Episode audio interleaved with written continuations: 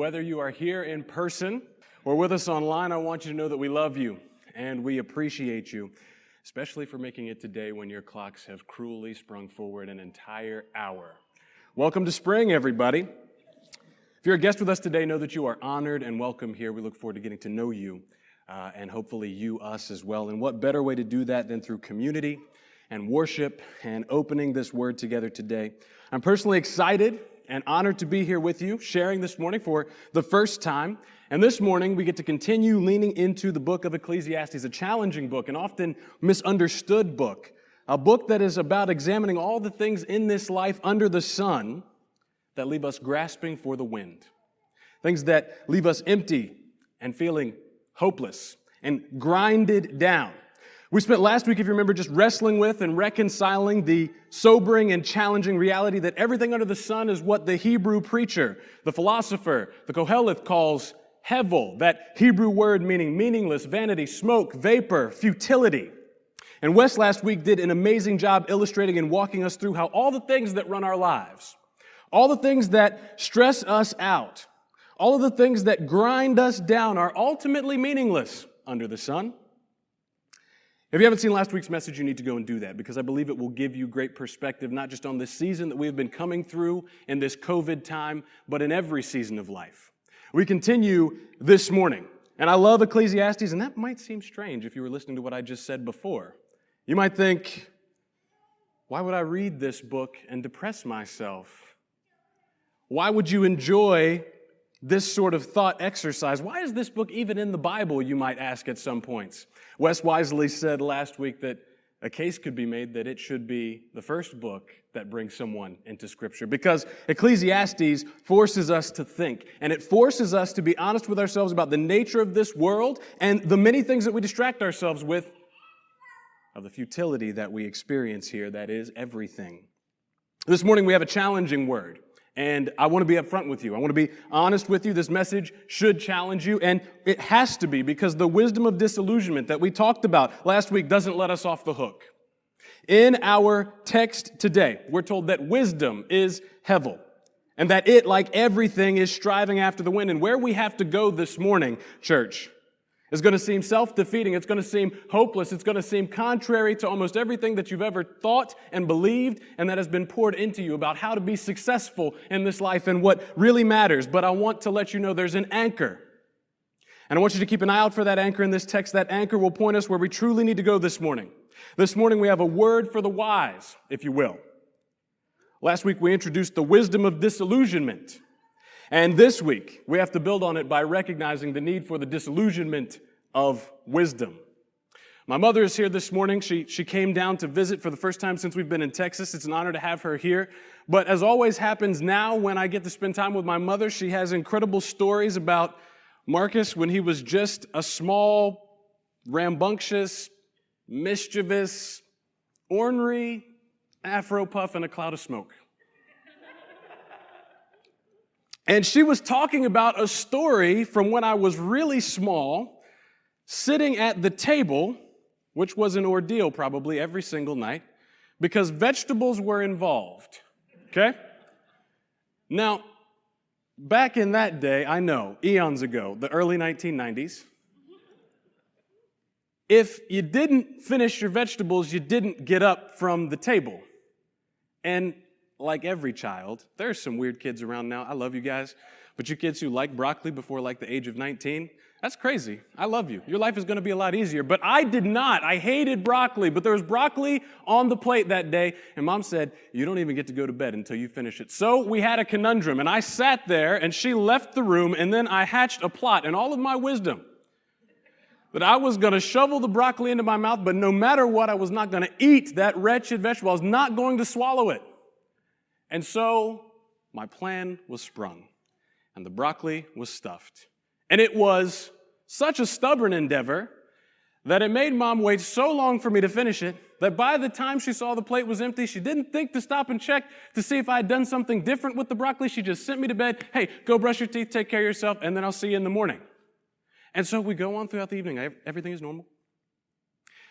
My mom tells of what happens the next morning when she walks in and she sees that little boy mouth ajar.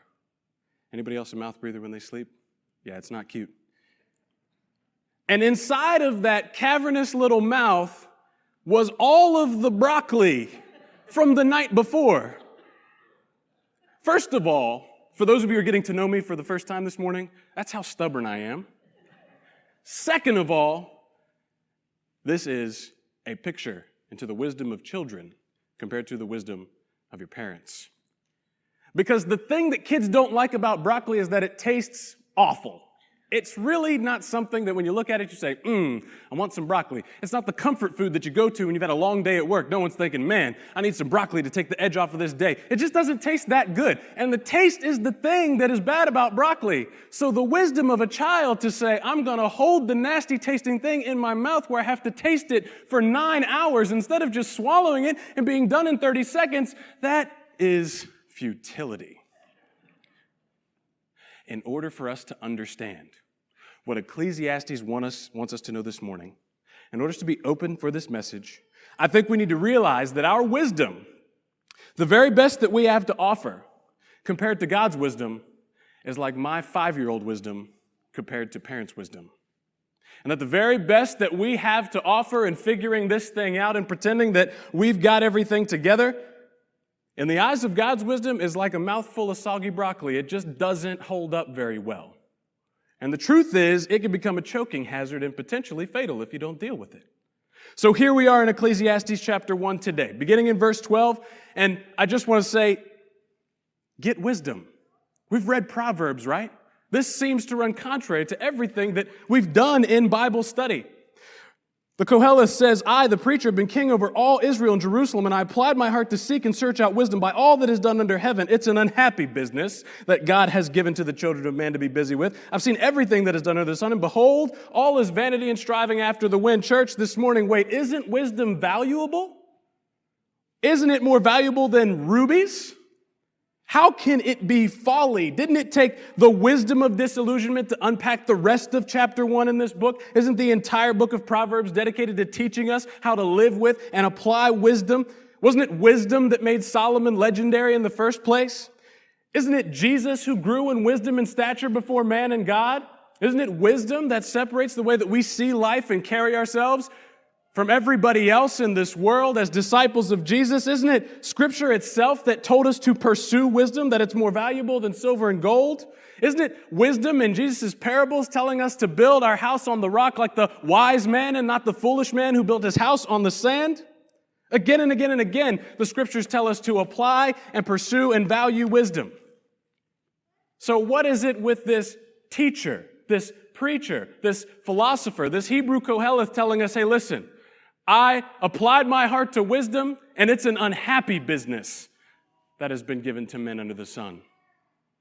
And just like everything else, toils and work and pleasures, it is vanity and grasping for the wind. Listen, I know I get it. Wisdom does help us in many situations. Men, we have learned or need to learn that knowledge is not enough. I know and have many times thought I had the perfect, quick, efficient plan to fix exactly and quickly the problem that your wife is so distraught over, but only wisdom can tell you she doesn't really want you to fix it because God gave us to her as a companion, not a coach.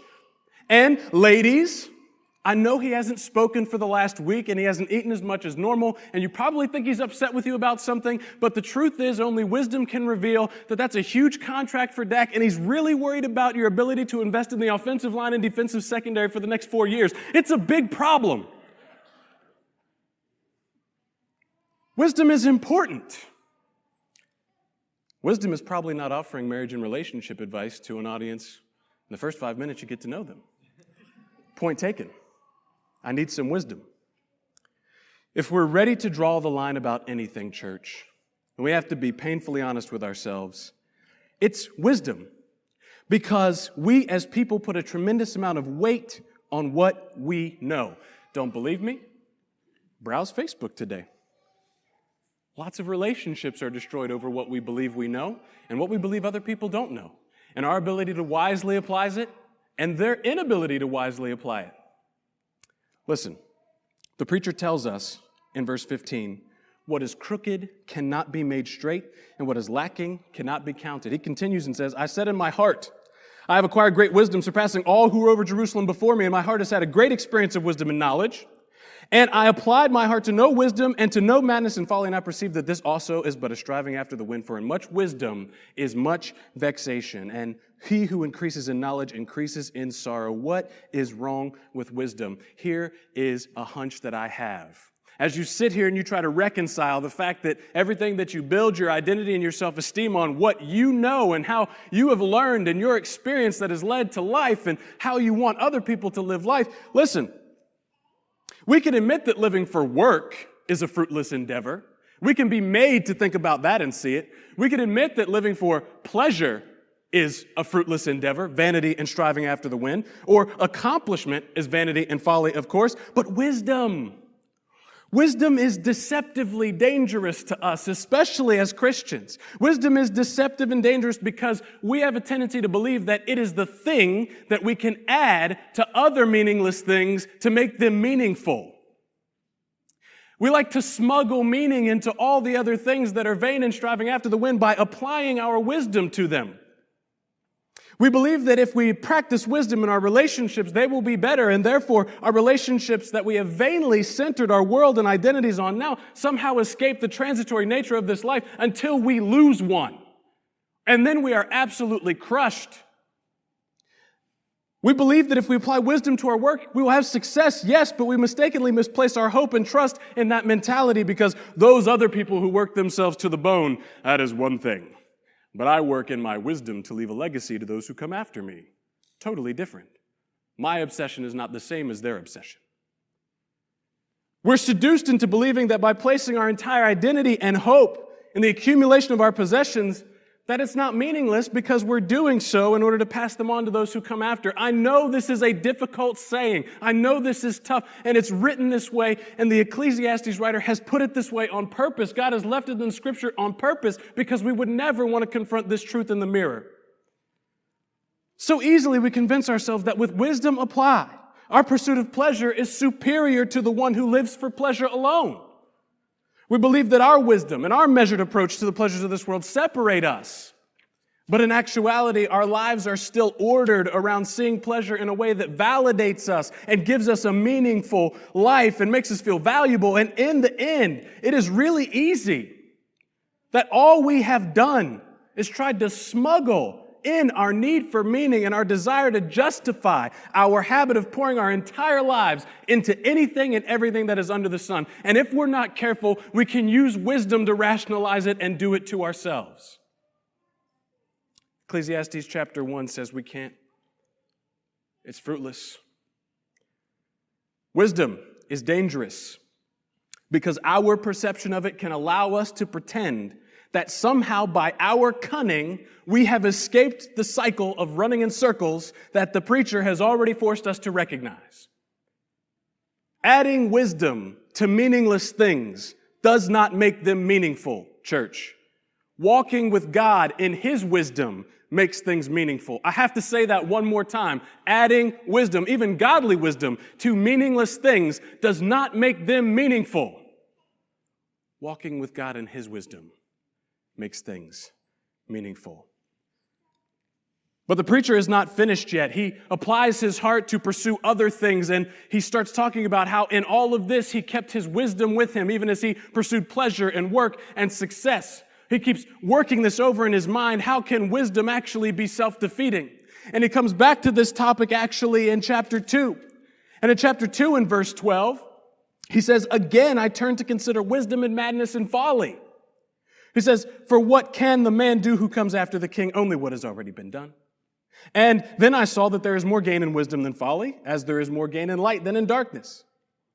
The wise person has eyes in his head, but the fool walks in darkness. And yet I perceived that the same event happens to all of them. And then I said in my heart, What happens to the fool will happen to me also. So why have I been very wise? And I said in my heart, This also is vanity. For to the wise as of the fool there is no enduring remembrance, seeing that in the days to come all will have been long forgotten. How the wise dies just like the fool. Hold on to this final verse that he writes here. He says, So I hated life, because what has been done under the sun was grievous to me, and vanity and striving after the wind. The preacher is honest. He says, Yes, in the short term, as I worked through this and experienced this, wisdom does seem to win out over folly. But it's a shallow victory. It's a meaningless win. It's a futile exercise because in the end, the result is still the same. Even the wise die just as the fool. Nothing that we do better, know better, or are wiser at ultimately lands us at a different result. What good is it? What good is wisdom when years from now nobody will even remember? It won't even matter. I don't know a whole lot about my great grandparents. Those are my own great grandparents. Do you know much about yours? Maybe you do. But just think the greatest and wisest in history under the sun will eventually be totally forgotten, and at the best, a dusty paleontologist will brush off a stela and he will infer of their possible existence, and these were the greatest to ever walk the earth. What does it profit the wise when their end result is the same as the fool? To have their quotes stolen and plagiarized on the internet all day long and not actually getting credit for the things that they said that were so wise and thoughtful. Even the best laid plans and the greatest intentions, even things like the Ivy League schools, Harvard and Yale and Princeton, that were founded by men who loved and revered and respected God, in order to train ministers to send the gospel out, now stand as bastions of secularism. A couple generations later, the greatest laid plans, the best intentions, the most godly institutions, meaningless. Wisdom, gone in a vapor and a smoke. Someday nobody will remember you will hear. Someday nobody will remember how wise you were, no matter how much knowledge you accumulate, no matter how much folly and madness you can recognize and point out in everybody else. What good is it to pursue social solutions of our time? If, like the preacher says, the crooked cannot be made straight, and corruption always ends up abusing the innocent in this world, like a cruel cycle, grinding us down. Because the preacher in Ecclesiastes understands this. He's not only vexed, he's filled with discontent. And I can see it in some of your faces right now. This is a really depressing sermon. Not a good first out for you, man. You should have asked to do something different. But if you're feeling that right now, I want you to know that you're feeling exactly like the preacher in Ecclesiastes felt. He's taken you exactly where you need to go because he says in verse 17, When I considered all of this and understood and grew in wisdom and knowledge, not only was I vexed, not only was I anxious, not only was I discontent, I hated life.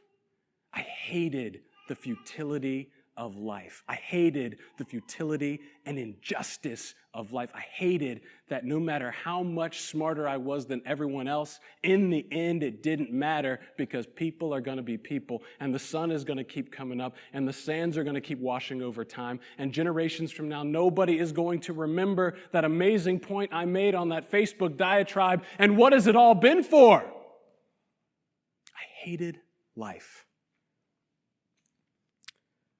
Nothing will make someone hate life more than a chilling realization that it doesn't actually matter anyway. And that's where we pick up the anchor that I mentioned before. Church, you made it. Okay? He hasn't left us without hope. He hasn't left us without an arrow, an anchor to pivot on to turn us towards the truth. Here's a word for the wise.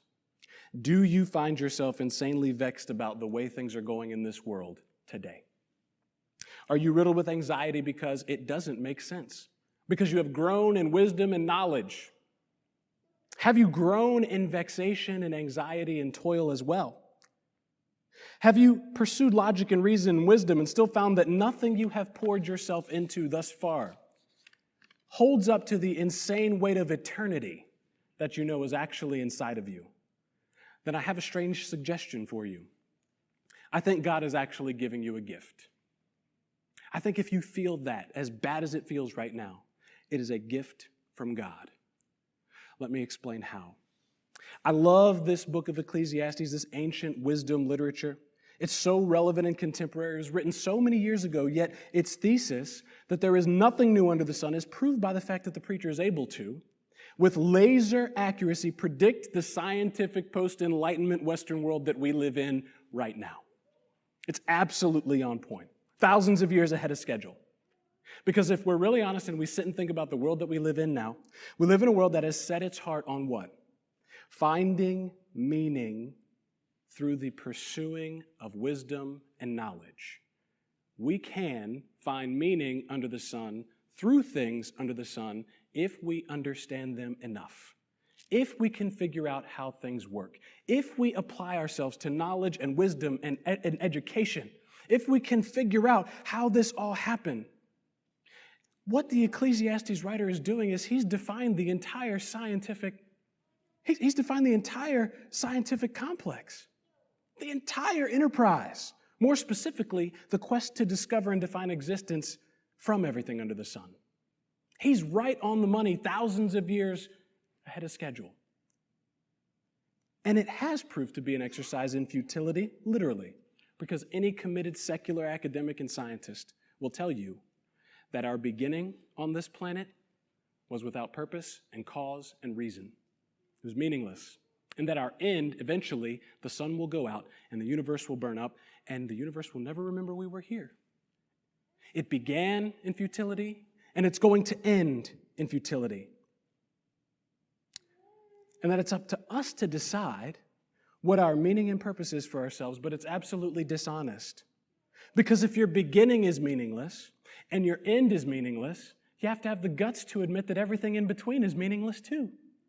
That's all the writer of Ecclesiastes is saying. But nobody actually lives like that, do they? Nobody, not even the most committed and staunch secular atheist, lives like nothing matters. We can't bring ourselves to do it because God has placed eternity in the soul of every single man. We know at our core it doesn't add up and we can't deal with it. And so we drive ourselves mad. Just like the preacher in Ecclesiastes, we grow jaded and we grow cynical. Are you jaded and cynical about the way the world is right now? As you have gotten older and wiser and understood more and more about the way the world works, has it made you colder and harder to reach and more distant and more expectant of negative? Has it destroyed your optimism and your hope? Has it stymied your personal growth and your walk with the Lord? Have you asked yourself, why does it even matter? Why do I even care? What's the point anyway? Nothing is going to change. The more things change, the more they stay the same. There's only way, or one way I should say, not to come to this cruel but helpful realization. There's only one way not to get what Wes called last week the wisdom of disillusionment, and that is to bury your head in the sand and ignore everything that's going on around you. And the most effective way to not have to confront this and deal with it is to keep yourself so busy that you never actually stop and think about life. But if you stop and think this through, like we have for a few minutes this morning, I want you to know that God is giving you an incredible gift. Because he continues in chapter 2. verse 24, he says, There's nothing better for a man that he should eat and drink and find enjoyment in his toil. This also I saw is from the hand of God. And apart from him, who can eat or have any enjoyment? For the one who pleases him, he has given wisdom and knowledge and joy. But to the sinner, he's given the business of gathering and collecting, only to give to the one who pleases God. This also is vanity and striving for the wind. Did you notice something peculiar in that section of verses? The author threw it in there real quick. He was real slick about it. The phrase under the sun is mentioned some 30 times in this book. And he's only used that so far. And all of a sudden, here in chapter 2, in verses 24 through 28, he says something strange. He says, This too is from the hand of God. He's looking at it from a different angle. You see, with God in the picture, the same things that are vanities, the same things that are vexations, the same things that cause us inner turmoil, that are futile, become gifts from God the same knowledge and wisdom that with it came so much vexation and sorrow became a gift from the hand of God. But how? Here's the anchor point that I was talking about. Did you know that in Romans chapter 8, the scripture says that God has made it this way for a reason? And I think we miss it because it's a really exciting passage. And there's a lot to unpack there. You could spend a lifetime in the book of Romans. You could probably spend a decade in Romans chapter 8 and not get to the bottom of it. But in Romans chapter 8, it says, For I consider that the sufferings of this present time are not worth comparing to the glory that is to be revealed in us. And we usually hang out there. That encourages us, but we must press forward. For the creation waits with eager longing, eager longing for the revealing of the sons of God. And here's the point for the creation was subjected to futility, vanity, meaninglessness, not willingly, but because of him who subjected it in hope that the creation itself will be set free from its bondage and corruption to obtain the freedom of the glory of the children of God. That's you. That's us. You see, this is the revelation of that scriptural principle that Wes brought to life last week. This is God intentionally subjecting everything under the sun to futility so that we who live here and observe it are forced to confront the futility of building our lives on or around any of it. God knows there's no other way out. We either have to bury our hands in the sand and pretend that there's meaning when there's not, or we have to look up and submit our wisdom, our work, our passions, our possessions, our pleasure, our lives, and our wisdom to the one who has created order out of chaos and meaningfulness out of futility. The futility of our wisdom under the sun is a gift given by God to save us from being distracted into a meaningless life. The futility of our wisdom under the sun is a gift given by God to keep you from being distracted into a meaningless life. Are you getting the message? As we close this morning, I just want to point out that in the beginning of the book of John, we read that in the beginning was the Word, and the Word was with God, and the Word was God. And we have done well to talk about the implications of our understanding of this word and Jesus being the word and being God and being with God and all things being made through him and all the places that touches. But I want to draw out for us this morning that that word behind the word is the Greek word logos. And that word logos meant more than simply a word or the word to the Greeks. They were obsessed with the logos because for the Greeks, that word also meant the meaning behind the universe. It meant the reason and logic and purpose behind everything. They were obsessed with finding it. They too pursued wisdom in order to try and learn how to best live in harmony with the universe and find meaning. And by the time this New Testament was written, like us today, they had grown hopeless and filled with vexation. And along comes John, inspired by the Holy Spirit, and he pins this radical and explosive idea that Jesus Christ is the Logos, he is the word, He is the meaning, He is the purpose, He is the reason, He is the why behind all of creation.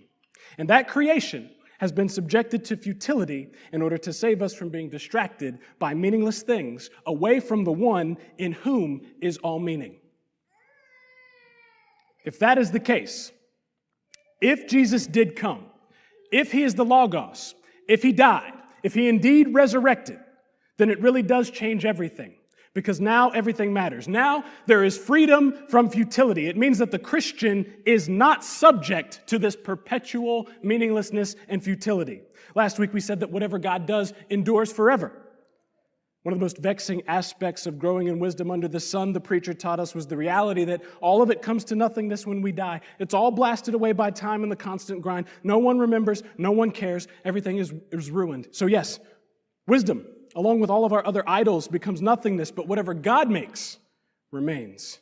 And so when you are a new creation in Christ, when you have been remade, you break the cycle and you become like Christ, one who endures forever. And that means if you endure forever, if you are remade, if you last forever, that means that everything you do actually does matter. It's not futile because every conversation that you have, especially the ones that bring someone else the good news of the gospel, you'll be sitting around the throne someday. You'll be in heaven someday saying, Hey, you remember we had that conversation?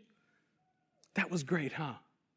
Every job that you do that you steward as a gift from God that doesn't bring you vexation and anger and toil and hopelessness, but you realize it is a gift actually matters. Every relationship that you pour into actually matters. The godly wisdom that you gain and apply. Every single thing that God does in this world through you in Christ counts and matters forever. And yes, it echoes in eternity. Revelation chapter 12, verse 12 says, Here's a call for endurance for the saints, those who keep the commandments of God and their faith in Jesus. I heard a voice from heaven saying, Write this Blessed are the dead who die in the Lord from now on. Blessed indeed, says the Spirit, that they may rest from their labors. For what? Their deeds do follow them. Everything matters. Listen to me, family. Adding wisdom to meaningless things does not give them meaning. Wisdom under the sun and apart from God leads to nothing but vexation and hopelessness. And if you're a person who, when you look at the world, realize more and more that the more you know and the more you understand about how things really work here, if you find yourself with crippling anxiety and unshakable hopelessness and a pit of anger and discontent about it, then you have to realize that you're bumping up against a gift that God is trying to give you. He's calling you. If you've ever felt the futility,